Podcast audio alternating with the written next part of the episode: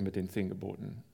Und du siehst hinter mir an der Wand, siehst du ein Bild. Ich weiß nicht, kann jemand erraten, was das für ein Bild ist? Ein Ausschnitt von einem größeren Bild. Weißt du, Thomas? Na, nicht ganz. Könnte sein. Landgericht, genau. Das ist ein kleines, verpixeltes Bild vom Landgericht. Und am Landgericht hin zur Violenstraße sind unter dem Fenstersims, an dieser Stelle hier, sind die zehn Gebote. Und zwar alle zehn, das sind jetzt nur die ersten beiden. Fand ich interessant. Landgericht und da sind auch Teile des Amtsgerichts unterge untergebracht. Das heißt also, die Rechtsprechung in unserer Stadt, 1860 hat das die Stadt dort anbringen lassen, hat einen Bezug zu den sogenannten zehn Geboten. Die Stadt hat das gemacht. Und äh, auch diese ersten Gebote, die einen Bezug zu Gott herstellen, sind mit dort aufgenommen. Und worauf wir stolz sein können, warum ich das sage, kann man natürlich alles äh, auch nochmal differenzieren, aber ich finde das eine tolle Geschichte. Diese zehn Gebote, die an unserem Landgericht angebracht worden sind, die wurden, die haben den irgendwie aus irgendeinem Grund haben den Nazis die nicht gefallen. Also den Nationalsozialisten, als die an die Macht kamen in den 30er Jahren, hat denen das nicht gefallen. Die mochten die zehn Gebote nicht. Warum nicht? Weil natürlich Mose ein Jude war.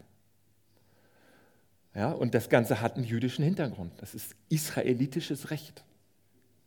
Kann man auch noch andere Gründe mit anführen, aber das wurde als Hauptgrund angegeben. Das heißt also, dann haben, haben die Nationalsozialisten angeordnet, diese Gebotstafeln sollen zerstört werden. Was haben unsere Bremer Mitbürger und Mitbürgerinnen gemacht? Sie haben sich verweigert. Sie haben die Gebote nicht zerstört. Was sie gemacht haben, sie haben Steintafeln genommen und sie haben sie davor dran montiert, sodass die Gebote nicht mehr sichtbar waren, aber sie waren auch nicht zerstört. Und äh, das finde ich eine schöne Geschichte. Nach dem Krieg hat man die Steintafeln abgenommen und die Gebote waren wieder da. Finde ich eine coole Sache. Also ich bin richtig begeistert darüber, dass die Bremer so, ja, man, man konnte jetzt nicht, nicht komplett verweigern oder irgendwie sonst was was ich, wäre wär sowieso wieder äh, alles noch schlimmer zerstört worden. Aber sie haben äh, sich zumindest zum Teil verweigert, das zu zerstören und haben, haben das eben gerettet. Das als, als eine weitere Geschichte. Und wie ich jetzt schon vorhin in der Einleitung, ich kreis nochmal um allgemein um diese zehn Worte. Diese, diese Sklavengemeinschaft oder diese Zwangsarbeitergemeinschaft, die hat Recht bekommen. Sie waren rechtlos. Sie haben Rechte bekommen. Und das war für sie ein unfassbarer Schatz. Unfassbar wertvoll. Ich weiß nicht, ob du das so nachempfinden kannst, ob du das äh, spüren kannst, was für eine kostbare Gabe es ist, wenn du Rechte hast. Und das ist auch die, die Richtung, in die wir denken. Wenn wir die zehn Gebote lesen, dann müssen wir immer bedenken, es ist gut zu bedenken, dass das für Rechtlose gegeben ist. Für Leute, die ausgestoßen waren, die fremdbestimmt waren, die nicht selber alles hatten, sondern die sich erst selber alles erarbeiten mussten. Das heißt, es wird in dem israelitischen Recht, wenn man das dann auch weiterliest, das sogenannte Bundesbuch kommt nach den zehn Geboten, dann sind besonders die Schwachen, die Armen, die Witwen, die Fremden und die Sklaven mit im Blick. Und in den zehn Geboten, vielleicht erinnert sich der eine oder andere noch daran, zum Beispiel beim Sabbatgebot, wird explizit erwähnt, dass der Sabbat für alle Menschen da ist. Also nicht nur für die, die viel haben, sondern sogar für die Sklaven gibt es einen Ruhetag. Für die Sklavin wird extra erwähnt, obwohl das damals eher eine patriarchale Gesellschaft war. Selbst die Sklavin bekommt einen Ruhetag zur Erholung, zur Regeneration. Und nicht nur die Menschen, auch die Kinder werden auch erwähnt, Söhne und Töchter. Alle dürfen einen Ruhetag haben und sogar das Vieh. Ein Gegenentwurf zum pharaonischen System, wo der Pharao sagte, ihr müsst mehr produzieren, ihr müsst mehr schaffen. Ihr, ich nehme euch noch die Häcksel weg für die Ziegelsteine, für die ganzen Mauern, die ihr baut, für die Häuser und Paläste, die ihr baut. Ich nehme euch die Häcksel noch weg. Ihr müsst trotzdem dieselbe Menge Ziegeln produzieren. Das ist das pharaonische System. schlechtere Arbeitsbedingungen, aber gleiche Produktionsleistung. Und dann kommt, kommt dieses Wort daher und sagt, halte den Sabbat in Ehren, den Ruhetag. Und zwar nicht nur du, sondern auch dein Nachbar, deine Nachbarin, deine, dein Sohn, deine Tochter, dein Sklave, deine Sklavin und dein Vieh.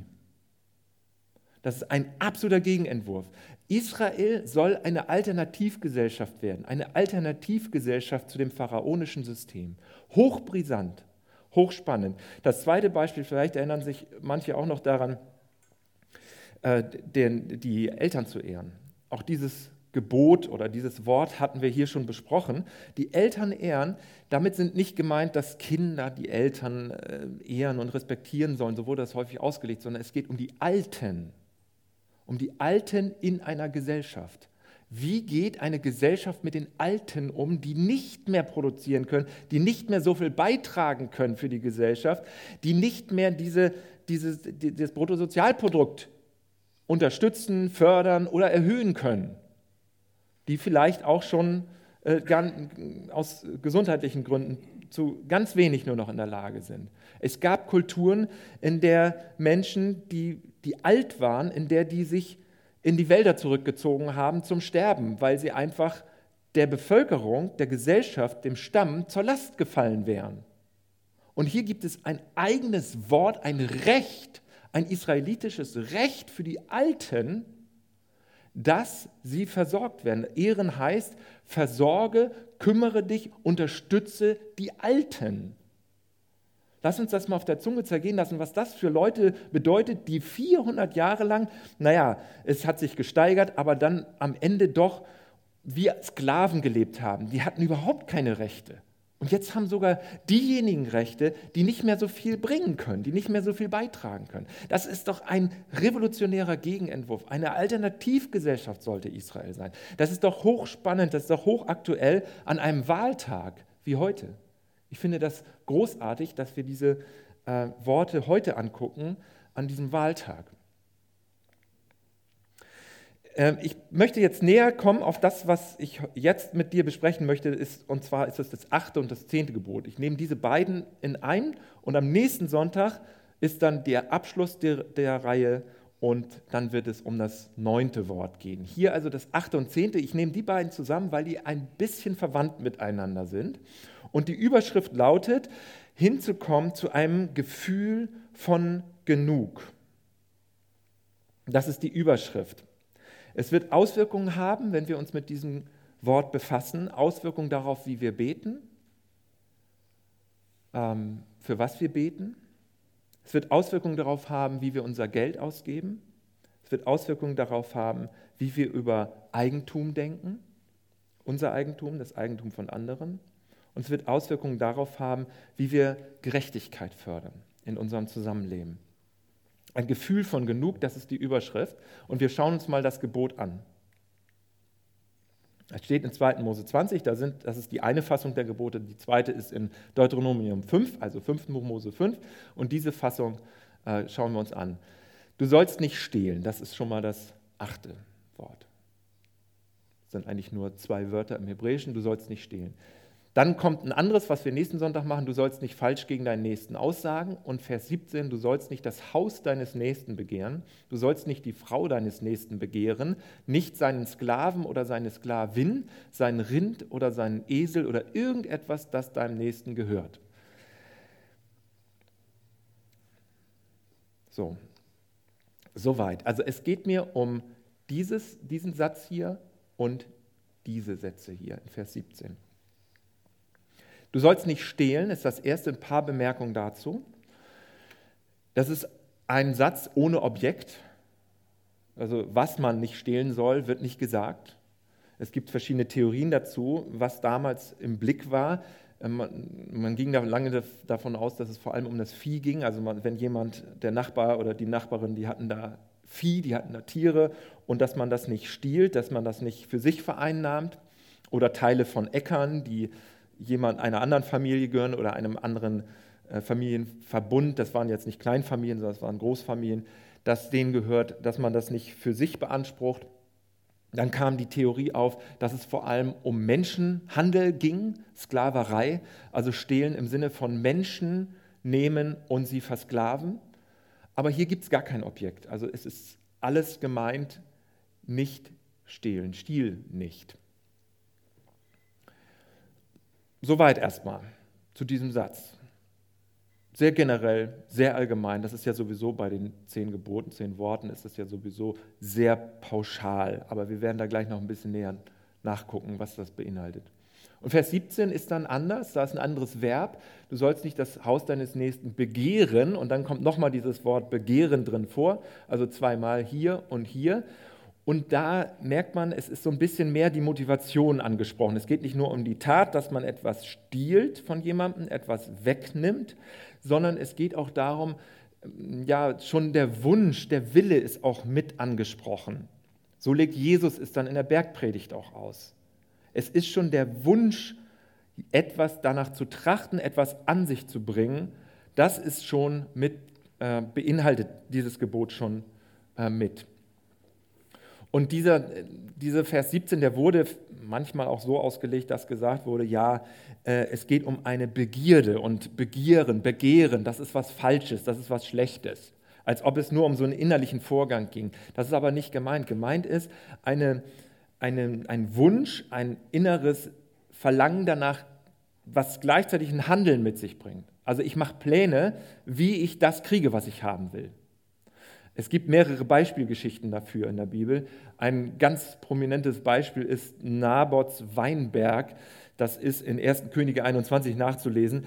Eine ganz absolut brutale, grausame Geschichte. Ein König Ahab hat regiert in Israel und neben seinem Palast hat einer einen Weinberg gehabt und der hieß Nabot.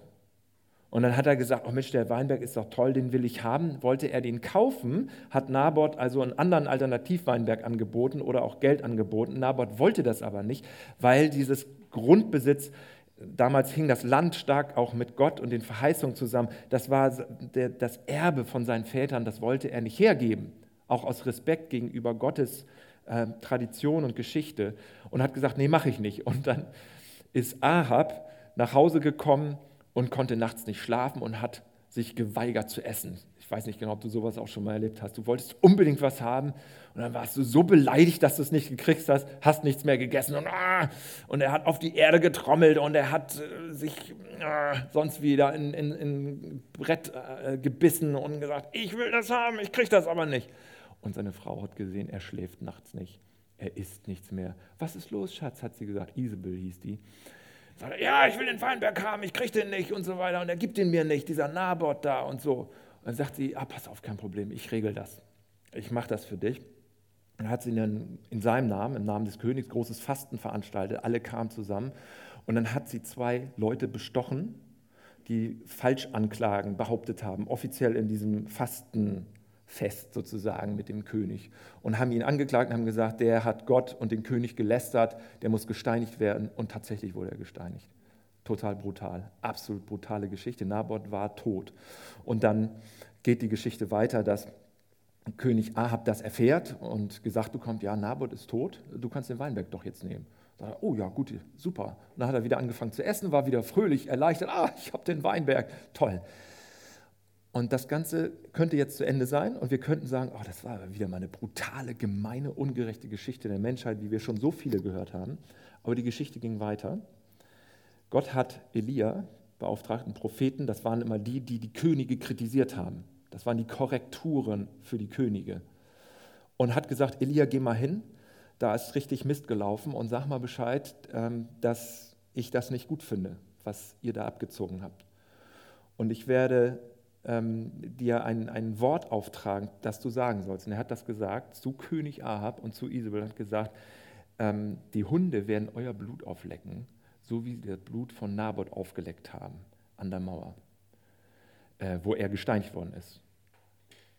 Auch sehr brutal, aber es ging um ein, darum, dass das Böse und das Unrecht nicht unwidersprochen bleibt. Da gibt es noch eine Stimme, da gibt es noch jemanden, der sich darum kümmert und der sich dazu äußert. Und dann schließlich ist tatsächlich ähm, ein, so ein Gericht erfolgt, es ist aber noch abgemildert worden, weil Ahab noch wieder ähm, ausgedrückt hat, dass es ihm leid tut und dass er, ähm, also sich, dass er das bereut.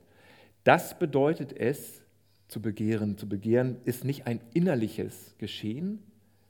Wenn wir etwas begehren, das kann etwas Wunderbares sein. Wenn wir eine Sehnsucht haben, einen Wunsch haben, ist es total super. Es gibt auch dafür Beispiele in der Bibel. Zum Beispiel Jakob sah Rahel und hat gesagt, oh, was für eine tolle Frau. Die wünsche ich, das wünsche ich mir, mit ihr zusammenzukommen. Was hat er gemacht? Es hat was zur Folge gehabt. Er hat sieben Jahre gearbeitet, um sie zu, sozusagen zur Frau zu nehmen zu dürfen. Sieben Jahre lang hart geschuftet. Weiß nicht, was du getan hast, um deinen Partner und deine Partnerin äh, zu, zu dir, äh, für dich zu gewinnen, einzunehmen. Ähm, ja, wollen wir jetzt mal so stehen lassen, wollen wir jetzt mal nicht weiter vertiefen. Ja? Aber er hat sieben Jahre gearbeitet. Ein Wahnsinn, weil er sich gesehnt hat nach Rahel. Er hat sie begehrt. Das ist etwas Großartiges. Jesus hat dasselbe Wort verwendet nachher beim Abendmahl und hat gesagt, ich habe mich danach gesehnt, dieses Mahl mit euch zu feiern. Gesehnt habe ich mich, begehrt habe ich das. Und dann hat er das Mahl mit den Jüngern gefeiert und das Brot gebrochen und den Kelch ausgeteilt. Eine Sehnsucht ist ein Wunsch, ein Begehren ist etwas total Schönes, total Gutes. Aber wenn es so wie bei Naboth, so wie bei Ahab und Isabel endet, dann ist es total destruktiv. Und das ist hier gemeint. Dieses Begehren ist gemeint. Es gibt auch legale Wege, von anderen etwas an sich zu reißen. Es gibt legale Wege. Man muss nicht immer was stehlen, man muss kein Dieb sein. Man kann auch durch Tricksereien kann man Dinge von anderen an sich bringen.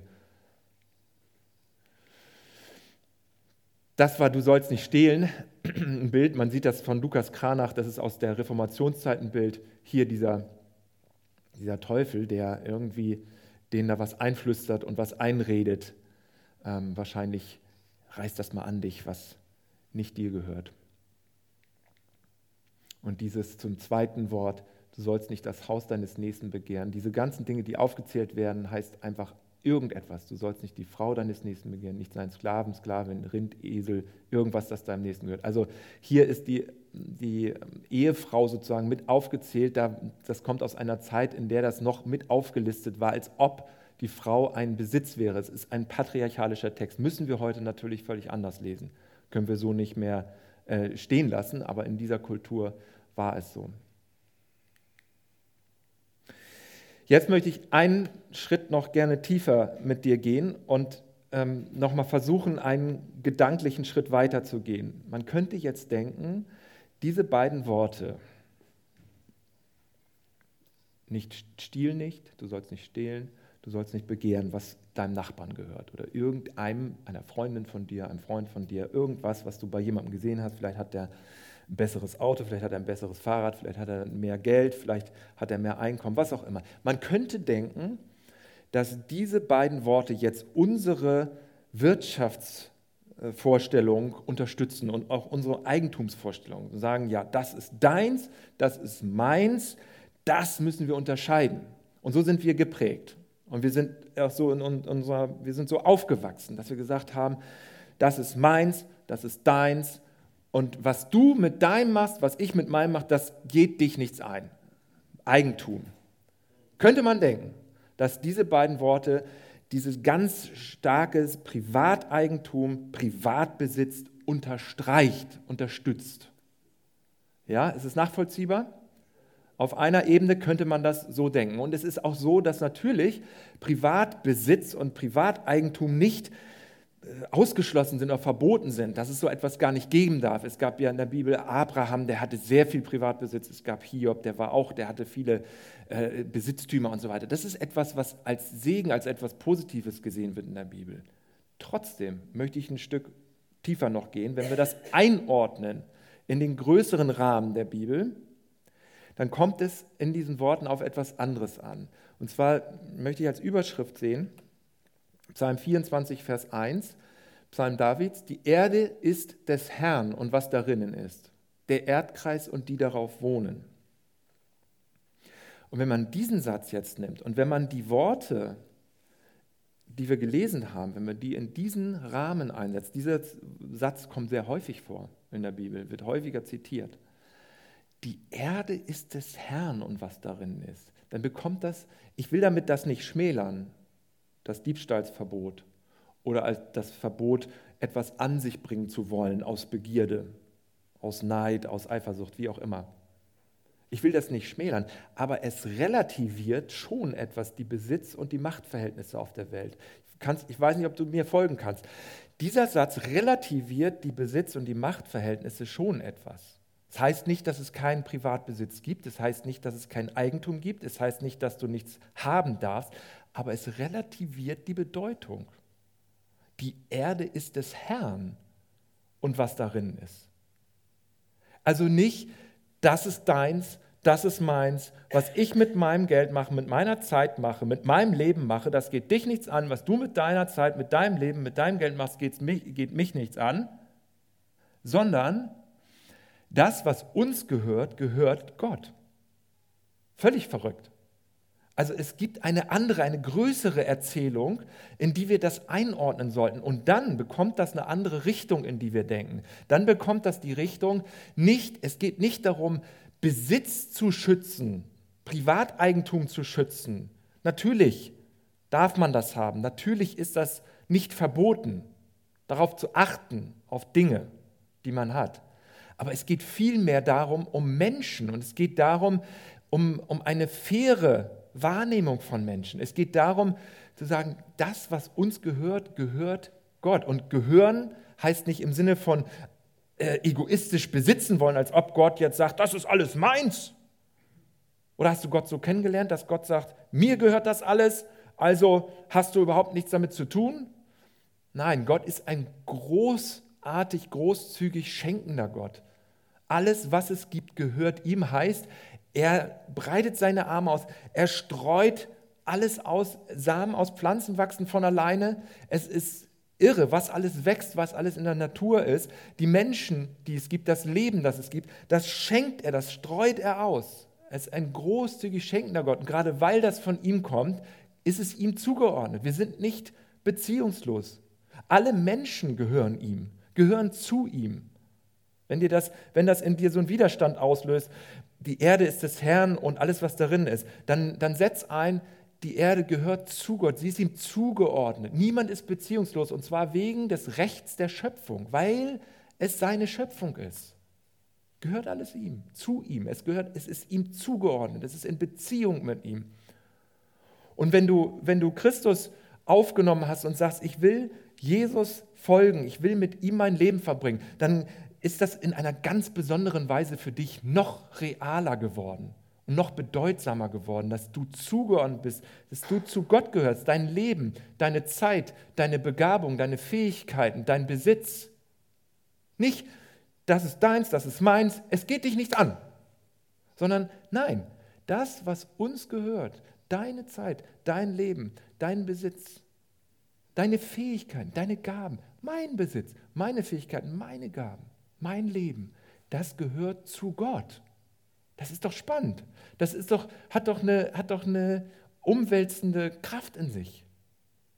Und so, so, würden wir, so würden wir ein Gefühl von genug entwickeln, wenn wir uns daran orientieren, dass wir, wenn wir das, wenn wir das jetzt mal nicht nur individuell hören, sondern auch auf die Wirtschaft hören. Wenn die Wirtschaft sagt, zum Beispiel, die Wirtschaft ist aufgefordert, faire Bedingungen zu schaffen und gleiche Zugangsbedingungen zu Arbeitsplätzen zum Beispiel. Die Gesellschaft, wir als Gesellschaft, nicht nur ich als Einzelner, wir als Gesellschaft sind aufgefordert, solidarisch zu sein. Und besonders sind diese Rechtssätze für die Sklaven, für die Fremden, für die Rechtlosen. Das ist doch spannend an so einem Wahltag, darüber nachzudenken. Was heißt das, nicht zu stehlen? Nicht zu stehlen heißt nicht nur was wegzunehmen, sondern es heißt auch was vorzuenthalten. Für die Wirtschaft bedeutet das, enthalte nicht einen fairen Lohn vor. Faire Lohnbedingungen. Darum geht es hier. Es geht nicht um Besitzschutz, sondern es geht um Menschen.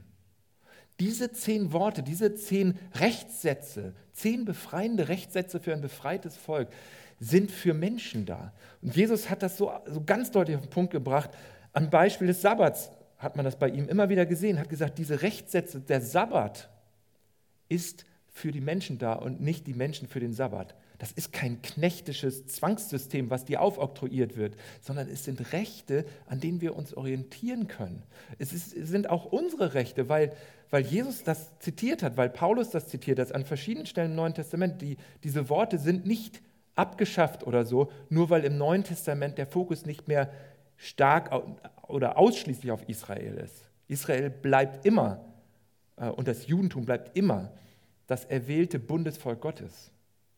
Nur wir dürfen das für uns mitnehmen durch Jesus. Er hat das in der Bergpredigt an verschiedenen Stellen immer wieder zitiert und gesagt, dafür ist das da, für Menschen.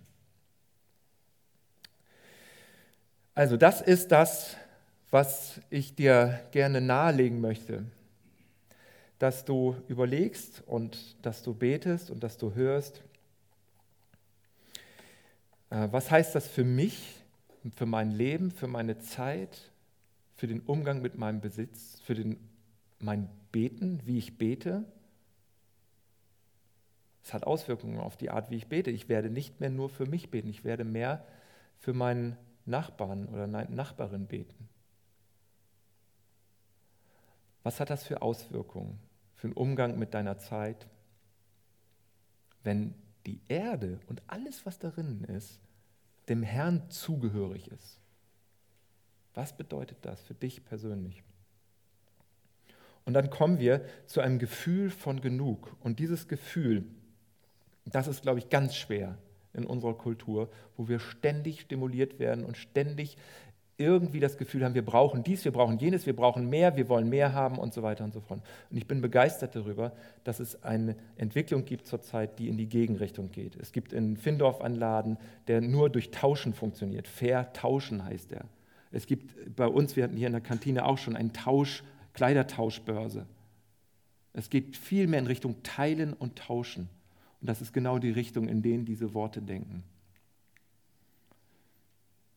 Epheser 4, wer gestohlen hat, der stehle nicht mehr, sondern arbeite und schaffe mit eigenen Händen das nötige Gut, damit er den Bedürftigen abgeben kann. Ganz praktische Aussage aus dem Neuen Testament. ein Gefühl von genug. Ich lade dich ein, ähm, dich dem auszusetzen und gleich, wenn ich das sage, gleich aufzustehen. Ich erkläre nochmal noch mal eben, ähm, was ich vorhabe, damit du nicht gleich äh, so ins kalte Wasser geschmissen wirst. Ich möchte das gerne äh, so in einer Art Meditation, geführten Meditation versuchen auf uns anzuwenden. Dass wir anfangen zu danken, dass wir anfangen wahrzunehmen, was uns gegeben ist. Und wenn wir anfangen zu danken und wahrzunehmen, was gegeben ist, dann wird sich dieses Gefühl auch stärker einstellen. Moment, es gibt auch ein Genug. Es gibt auch ein Genug. Und dafür danke ich dir, Gott. Von diesem Gefühl her gehen wir in die Richtung dieser Worte. Und da lade ich dich ein. Ich werde also gleich so eine Meditation vorlesen. Und ähm, wenn du möchtest, höre die als Gebet, bete die mit als Gebet oder klingt dich aus, lass einfach nur das Gehörte so Revue passieren. Aber wenn du möchtest, dann ähm, lass das so richtig als Gebet in dir, in dir aufsteigen. Du bleibst am besten sitzen und vielleicht kannst du nochmal kontrollieren, ob du bequem sitzt. Wenn nicht, dann setz dich am besten bequem hin. Nicht so, dass du gleich vom Stuhl kippst oder dass du einschläfst, aber dass du bequem sitzt.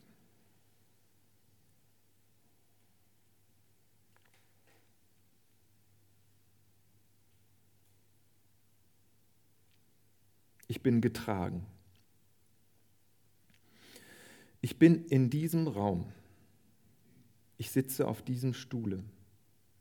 Ich sitze. Darauf sammle ich mich. Ich fühle, wie mein Körper auf der Sitzfläche des Stuhles ruht. Ich fühle den leichten Druck an meinem Körper. Er ruht auf. Er ist getragen. Der Stuhl trägt meinen Körper. Ich habe schon erlebt, wie ein Stuhl zerbrochen und ein Mensch gestürzt ist auf die Erde. Der Stuhl zerbrach, der Halt war fort. Mich trägt der Stuhl. Ich fühle, ich bin getragen. Es ist schön, dass mich etwas trägt. Wenn ich stehen müsste, wäre es anstrengender. So aber trägt mich der Stuhl. Aber der Stuhl trägt mich nicht allein. Meine Füße ruhen auf dem Boden. Ich fühle, wie sie aufliegen. Der Boden trägt meine Füße. Er trägt auch den Stuhl, auf dem ich sitze. Der Stuhl steht auf dem Boden. Der Boden trägt den Stuhl und mich. Aber auch der Boden ist getragen von den Mauern. Unter mir ist ein weiteres Zimmer. Die Mauern aber gehen bis in die Erde, bis in den festen Grund. Die Mauern, der Boden, der Stuhl tragen mich, aber auch die Erde trägt mich. Eigentlich trägt sie nicht nur, sie zieht mich auch an und leistet Widerstand, dass ich nicht einsinke. So trägt sie mich. Welch merkwürdiger Vorgang. Ist auch die Erde getragen? Ja, von der Sonne. Die Sonne hält und trägt sie. Sonst würde sie in die Kälte des Weltalls rasen. Die Erde trägt mich und die Sonne trägt mich. Merkwürdig. Das habe ich auch noch nicht so bedacht, dass die Sonne mich trägt. Sie hält mich in einem Raum, in dem ich leben kann. Wer trägt die Sonne? Ist auch sie getragen? Oder steht sie? Auf was? Nein, die Sonne steht nicht. Ist sie von der Milchstraße getragen? Ich weiß es nicht. Vielleicht weiß es niemand. Und wer trägt die Milchstraße? Hier komme ich nicht weiter, ich verweile.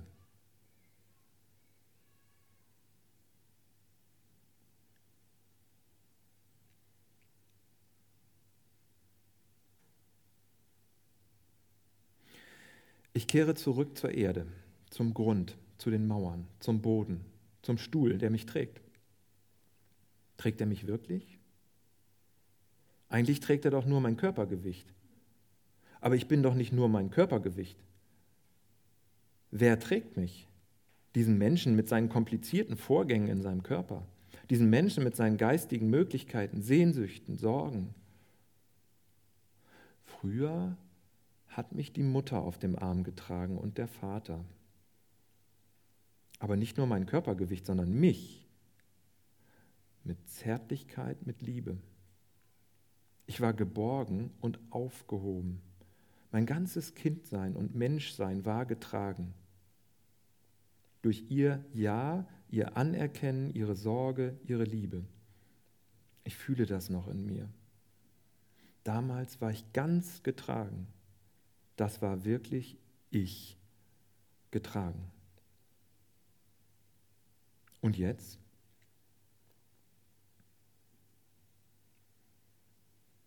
Der Stuhl trägt nur mein Körpergewicht. Er trägt nicht einmal, was in meinem Körper alles vorgeht. Er hält nur meinen Körper einen halben Meter über dem Boden, mehr nicht. Wer trägt aber mich? Dass ich da bin und nicht ins Nichts stürze, dass ich lebe, denke, fühle, verlange. Auf was ruht das? Eine geheimnisvolle Macht trägt mich im Dasein. Auf ihr ruhe ich auf. Ich mit diesem meinem Namen und Wesen, ich, diese Person, dieser Mensch. Eine tiefe, verborgene Macht trägt mich, will mich, hält mich im Dasein. Ich weiß mich getragen, ich fühle mich getragen. Das muss das Geheimnis sein, das wir Gott nennen. Ich neige mich voll Ehrfurcht und Dankbarkeit vor dem, der mich im Dasein trägt.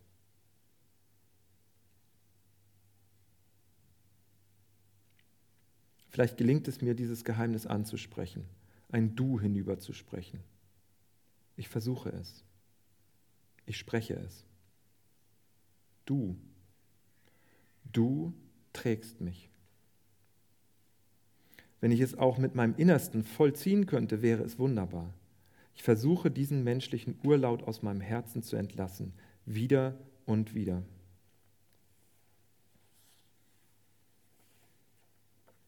Da fällt mir ein Wort ein. Es ist wie ein Lichtstrahl. Wie jemand sein Kind trägt, so hat dich Gott, dein Herr, durch die Wüste getragen. Das ist wunderbar. Da meldet sich die geheimnisvolle Macht, spricht, redet an, auch mich, und sagt, dass sie mich trägt. Gott trägt. Gott trägt alle, die ihn als ihren Vater anrufen. Dann trägt Gott ja auch mich. Er sagt mir, ich trage dich. Ich trage dich im Dasein mit meinem starken Arm, mit meinem liebenden Herzen. Ich trage dich, dass du lebst. Ich trage dich, dass du geborgen und aufgehoben bist. Du bist getragen und geborgen in meiner Liebe, wie jemand sein Kind trägt.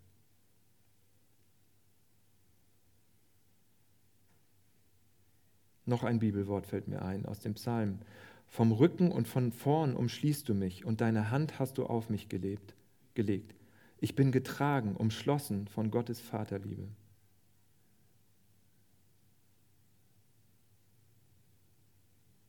Ich bin getragen, umfangen, aufgehoben in der allmächtigen Liebe Gottes. Ich verweile darin. Ich suche das zu ermessen. Ich rede Gott an. Ich antworte ihm auf das, was ich neu erfahren habe.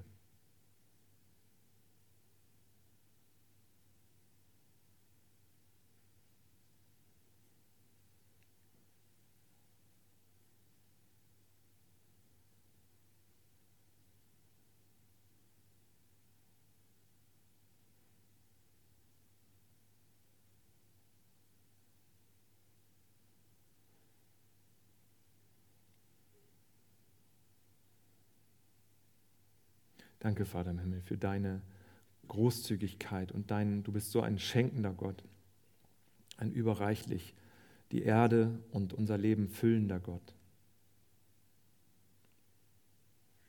Lass uns in dieses Empfinden hineinwachsen, dass es auch ein Genug gibt. Und dass es nicht nur für mich ein Genug gibt, sondern dass wir dahin wirken und hinbeten und hingehen, dass es für alle genug gibt.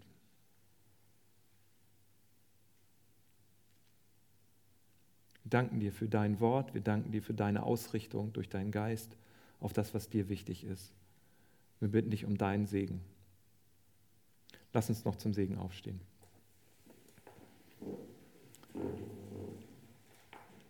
Und die Gnade unseres Herrn Jesus Christus, die Liebe Gottes des Vaters und die Gemeinschaft des Heiligen Geistes sei mit uns allen. Amen. Amen.